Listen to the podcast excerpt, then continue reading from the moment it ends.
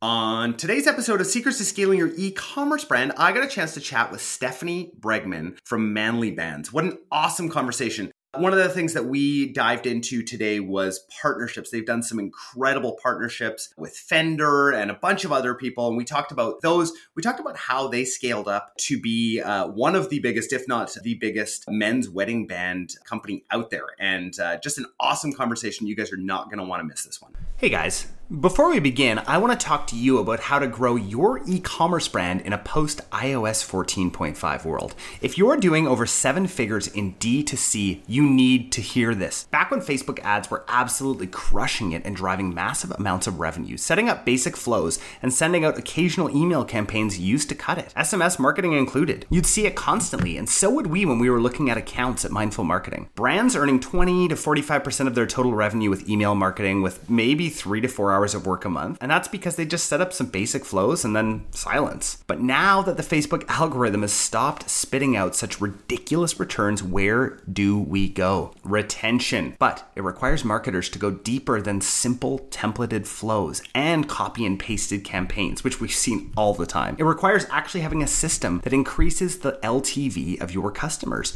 and then actually realizing that entire customer lifetime value in a shorter period of time. And hopefully, even seeing a higher LTV. We're saddened to see brands do all the same things with their emails and SMS, and we're sick of auditing agency accounts who simply set up welcome flows and show off how many sales they make. Anyone can set up a welcome flow, abandoned cart flow, etc. That is the simple stuff, guys. The real key in retention marketing is digging deep into your market, copy, offer, your creative, and then pairing that with a strategy that turns one time buyers into two time buyers, into three time buyers, and on and on, just like we've seen at our brands. So if you want to find out exactly exactly how deep our retention marketing strategy goes, book a quick wins call with our team and we will show you exactly how we drive more repeat sales for our clients and hopefully how you can too. Go to mindfulmarketing.co slash quick wins. That's mindfulmarketing.co slash quick wins, all one word. Now, on to today's episode. Hey guys, Jordan West back here with another episode of Secrets to Scaling Your E-commerce Brand. Today I am super excited to be talking to Stephanie Bregman from Manly Bands. Stephanie, I uh, really actually I hope uh, one thing I didn't check was your last name pronunciation and got it. And I nailed it. Yes. Nailed yes, it. I think this is like episode 310-ish somewhere in there and I have probably gotten a hundred names wrong over that time. So really pumped to actually get your name correct. Stephanie, for people who don't know anything about you, tell us a little bit about who you are and tell us a little bit about Manly Bands. Sure. So uh, my name is Stephanie. I'm the Chief Marketing Officer for Manly Bands. And I have been in the e-commerce world probably since 1995. Date back that long, but um, basically, is that possible? it is possible. It was before they even had credit card processing online. So when I was in school, my family actually created an online business. So I actually got into the business back in the mid 90s when literally people had to call and we had to process credit cards manually. And so they had at the time created a website selling medical braces. Anyway, over time, many years later, I stayed in this space. I went to school for e-commerce, which was like the first year they ever had a major for e-commerce. And we learned about cybersecurity and HTML coding because that's really all they had back then. Yeah. And basically, I've, I've been working with many different e-commerce companies over time and mostly in the D2C space. And it's been really exciting. I had the opportunity to start working for Manly Bands about three years ago, and they were just starting off. Initially, they were start they were in a garage, and then John and Michelle, the co-CEOs, were literally traveling around the country working from their RV, and it's turned into this much bigger company, obviously, right now. And we are now like the largest men's wedding band company in the U.S., and it's so exciting to see that and be part of like the growth of the business. And a little background on Manly Band. So it was started, as I mentioned, by John and Michelle. They are not only husband and wife, but also co CEOs. And John is a self proclaimed bigger guy. And he went to the jewelry store when they were getting married, could not find even a ring sizer that would fit him, couldn't find a ring that he liked. They pulled out a catalog, showed him like three boring gold bands. They were thousands of dollars. And he's like, this experience just sucks. And so through that, they decided they could do it better. And John and Michelle are both very creative. They've got amazing creative backgrounds and came up with the concept of having manly bands and giving guys an option and something to be excited about during the wedding process. And that's really really how Manly Bands was born. And through that, we've had so many really cool materials, things like dinosaur bone and whiskey barrel and antler and the Jack Daniel whiskey barrel is really cool, by the way. But we also now just launched our Fender uh, line of wedding bands, and then we have some other really cool partnerships with like MLB and just there's there's a whole bunch of really cool options. And our goal is to make sure that we have enough rings for everyone that's you know so that speaks to them. It's something they have to wear the rest of their life. We want to make sure that we're part of that story and mm. that we mm. Them a really good experience. Stephanie, I'm really interested in this idea of partnerships. I think that partnerships can be absolutely incredible. You talked about, you know, Major League Baseball, Fender, there was Jack a couple. Oh, Daniels. Oh, Jack Daniels. Yep. Walk me through what you guys are thinking about on the marketing side when you're thinking of uh, doing partnerships. Sure. It's a couple things. I mean, number one, we want to look at companies that are authentic, that speak to us and our brand. So, for example, like Jack Daniels, that we're using their actual whiskey barrels in our array as a prime example. And so we know that having something that's that unique, nobody can replicate that, right? So we are now creating a brand partnership with not only a company who has been around for a long time that has an amazing reputation, that it also on the marketing side, though, it gives us an opportunity to reach out to a different group of people that we didn't market to before. Mm. The people getting, you know, if you look at our space, you know, we're not selling like shirts or pants that anybody can wear. We're selling a, a ring, a wedding ring at a specific point in someone's life. Yeah. And that audience can only be so big in the US, right? Up to a certain point. And you always have to find other ancillary audiences and create this really cool opportunity to reach out to people who, hey, maybe they were already married, but they're a musician and they're like, you know what? I never liked my band. Yeah. I, this Fender one speaks to me. And so now I'm going to, you know, replace my band band with this. And there, it just gives us an opportunity to reach out to more people and help have people who did not love their wedding bands before have this new opportunity to find something that really makes, you know, makes them happy it's funny. I, I, right away is obviously you know looked your website up as I was you know we were doing some of the research and I looked and I'm like I want one. I want to get rid of this one. I want I want a cool wedding band. I love that idea. I've got a question for you that's kind of come coming to mind right now. You know, we're in 2022 now, hopefully kind of nearing the end of the pandemic. Things have been a lot more locked down up here in Canada, obviously. And yes. I know so many people who have had to push their weddings back and back and back. And I'm sure it's similar uh, in the US. Did that hurt sales during that time? So it didn't. We've doubled our revenue year over year. It's been really incredible. Our growth has been astronomical. And I think it's because people were still wanting to get engaged, right? So, like, mm. even though they didn't have the wedding, they were still buying their, their wedding bands. And so it didn't hurt us as much. But the, the one thing that did hurt us, obviously, is that our customers were hurting, right? Like, they, their expectations of what was supposed to happen in their life has changed. And so for us as a brand, we lead with humor, right? Like, it's very, our brand is very satirical, it's fun. We poke fun at ourselves. You know, we're not a chauvinistic brand. We, you know, there's no toxic masculinity that's happening behind the scenes. Mm. It's really about just having fun, poking fun at the fact that guys just never had an option and now we're actually here to help. And so I think that for us, it was really difficult because our customers were upset, right? This is like their, their lives were disrupted. And yeah. we had to find a way of changing some of that satire and some of that humor to be more appropriate for what was going on in the world. Uh, we didn't want to change who we were as a brand. We, we can't who we are as a brand, what's most important. But we also have to make sure that we are very careful with our approach because we want to make sure that our customers know that we are in this with them and that we'll do whatever we can to make at least this part of the process a little bit easier for them. Mm, I love that. I love that. That's absolutely great. 2021 was a difficult year for a yeah. lot of brands, right? 2020 was awesome. You know, everyone was great. Everyone was spending money online. People were spending so much time online. And then 2021 came around and you had all of the different factors. You had iOS 14.5. You had, you know, people just not spending as much time, people actually getting outside again and hanging out with friends in real life. How was 2021 for you guys and what was working marketing wise?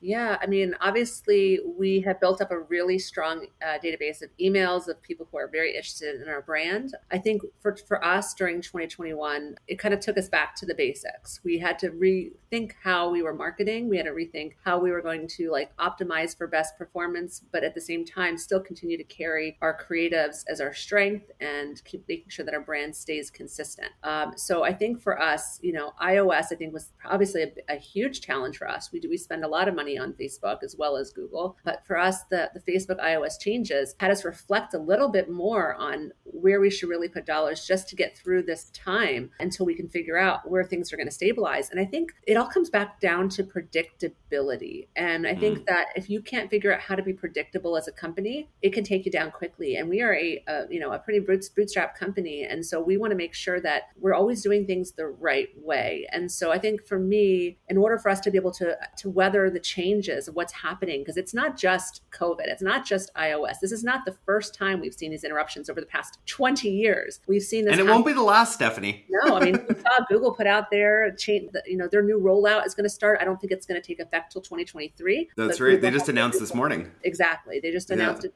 morning, and so I think that we're it's never going to stop. And I think what we have to do as marketers is we have to first stop, take a breath, and go, keep throwing them at me. Yeah. Because I think that's what we are like. We're literally like hitting tennis balls back and forth and trying to make sure that we can help in these obstacles and, and be more predictable and understand where our data is coming from. So I think that a lot of this comes down to, to data. It comes down to how consumers perceive data and how do we use data to help our consumers.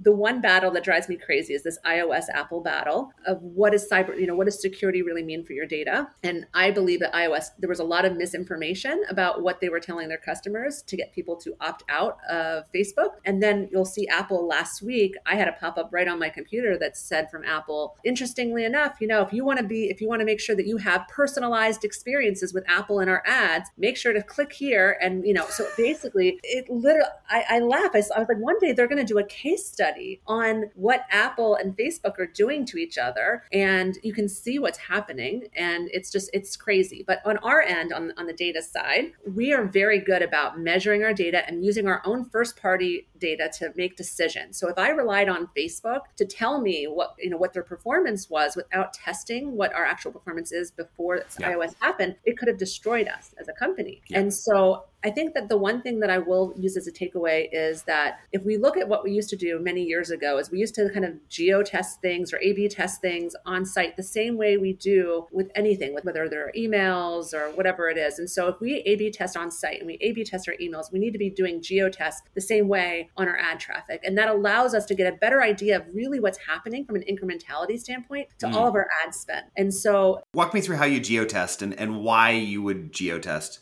Sure. So, for example, I think Facebook's a big one. So, when you look at like what we call like our prospecting or our awareness campaigns, you know, or even even with Google, we have a seven day window, right, to figure out whether somebody converts. Well, people buying wedding bands, it's a process. Good right? luck.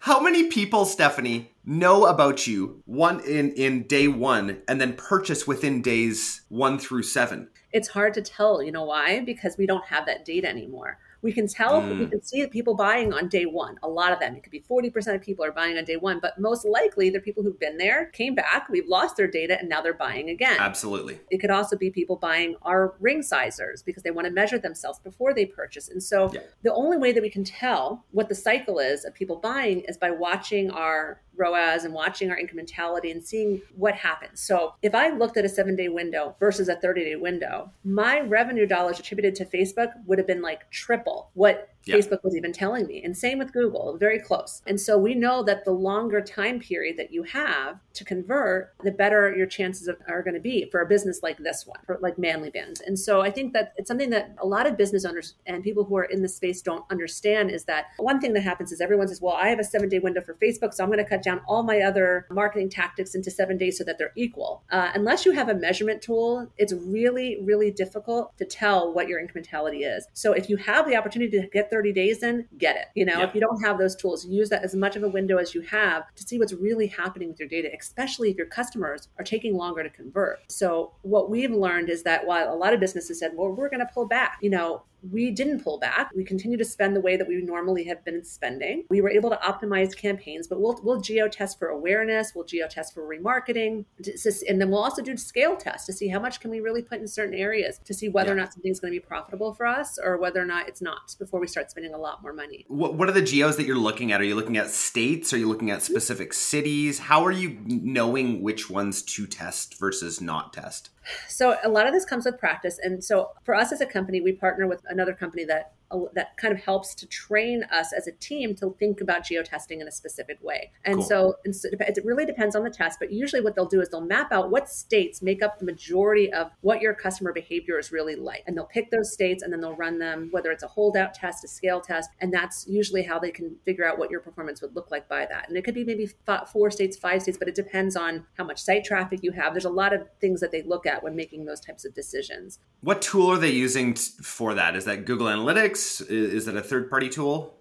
So we're using a third party company uh, called Measured, and I think they do a, a, really good job. But there's a lot of other companies as well. Measured, I thought was really great because what I don't like to do is I don't like working with tech tools that say, let's look at your consumer data and see how your consumers are behaving because we don't have consumer data anymore. We're losing mm. the ability to understand that. So instead of thinking of it from like, what are my consumers doing? How are they behaving? It comes down to where am I spending money? And then when I remove or when I put more money into a certain area, what happens to my revenue? So if you take, if you cut consumers out completely and look at revenue and spend, it takes some of that concern away. And so as a marketer, you, you need to be able to sleep better at night knowing that you're making a good decision and how can you go to your CEO or your president or whoever you, you report to and say, you know what, I think this is what you should do without any backing as to why. We have yeah. to look at data. And if we're losing data, what data can we rely on? And that's where, you know, that's the direction that we went into. Yeah, absolutely. Absolutely. Stephanie, I got to ask you the question I ask everyone who comes on the podcast. What is your secret to scaling?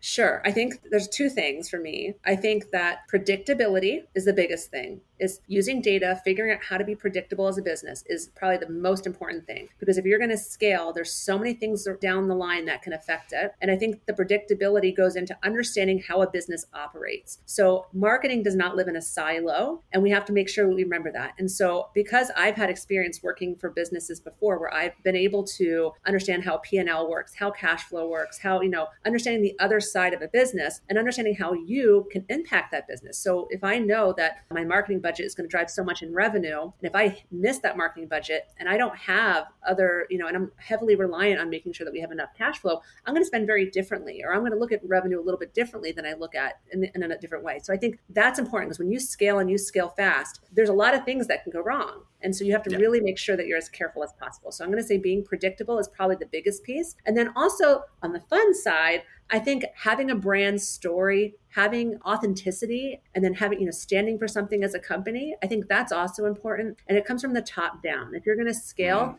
communication is so important, but really just creating a fun and exciting brand. I, I think that like we actually as a business, we won best places to work last year and it was such a wow. huge accomplishment. But as a company, we've always put our employees first. We put mental health of our employees first. And when you're scaling so quickly, you're growing fast and you have to really make sure you take the temperature of your team at all times to make sure that everyone has what they need from a resource perspective to grow at that pace. So it's a big web, but I would say predictability and just creative creativity and branding and communication.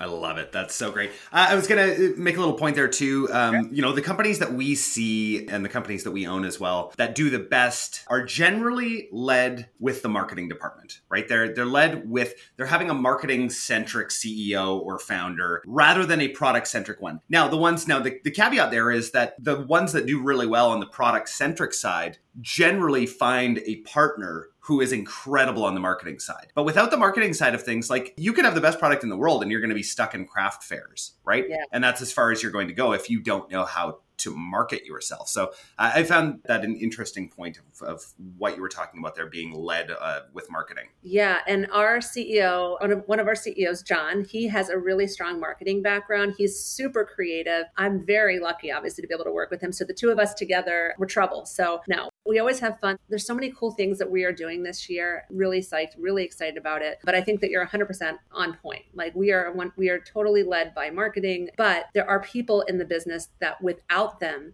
we would not be able to do what we are doing because to scale that quickly, you cannot rely on one just one department. That's right. That's right. Stephanie, I got three questions left for you. First question What is your favorite tool or app that you're using right now? Sure. So, is this a personal question or is this more of like a business person? this can be business or personal. So, for a business perspective, I'm just I mean, I listen to podcasts all day long. So I'm that's that's I'll just put that out there. I'm always listening to podcasts because my brain is constantly moving and I can't sit still. I would also say I was using Duolingo because I'm always wanting to understand new languages.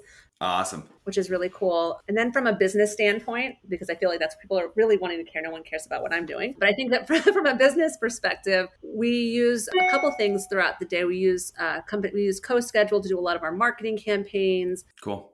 We're using Sprout Social for a lot of our social. But yeah, I mean, I don't think there's just really like one app. I think I have 100 apps uh, just like in one folder in my phone. So, but yeah. Well, thank you. Uh, second question for you favorite podcast or audiobook that you're listening to right now? So, I am part of an amazing group called Chief. And Chief is a group of women uh, that get together uh, from all over the country that are usually in like C level positions or management positions. Cool. And so they have an amazing podcast. It's an incredible group that I have the honor of being part of. So, I listen to that podcast literally every day. They're incredible. And is that just the Chief, the Chief podcast or what? It's, it's yeah, they have a Chief podcast. I think anyone can access cool. it, but it's really, really awesome. And we get to learn a lot about cool new topics this morning. I think I was listening to one about the metaverse and NFTs and, you know, cool. geeking out to that. But I'm, I also am a big book reader. I have lots of regular books as well because I'm also an 80s kid. So I love a regular book. So I'm also reading a book right now called Radical Candor by Kim Scott. And I think like two other books as well. But I, I like reading books about management, leadership, you know, team growth, cool. and then also on other fun things like the metaverse, crypto, things like that. Love it. If you could sit down with anybody, they have to be alive, you get an hour with them, who would it be? That's a really good question. So you're gonna laugh about this. So I'm um, on another podcast I'm gonna be doing where this person is actually a speaker. I'm a speaker on the podcast. It's like a online conference that I'm gonna be part of in a couple weeks. And this person, I actually am on a I'm not on a panel with them, but they're speaking and I'm speaking. But I have never I want to sit down and speak with them together. And that's Marcus Lemonis from The Profit. So I'm just gonna throw. Oh yeah, nice.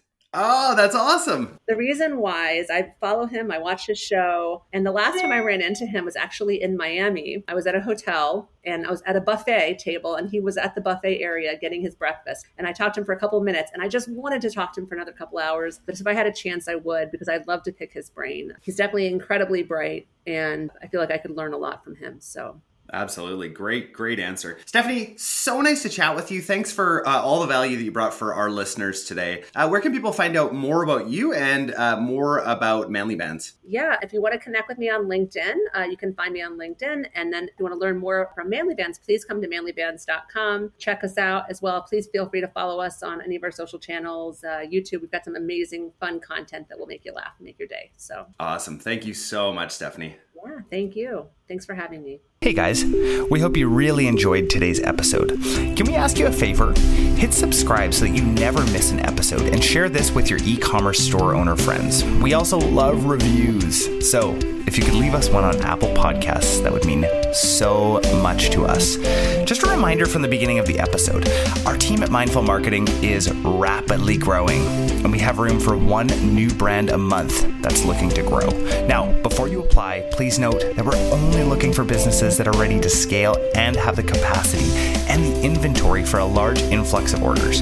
This opportunity is only available to brands that have had at least one year of sales history and are ready for explosive growth. If this sounds like you, go to mindfulmarketing.co slash apply and start the process today. I hope you guys have a great week.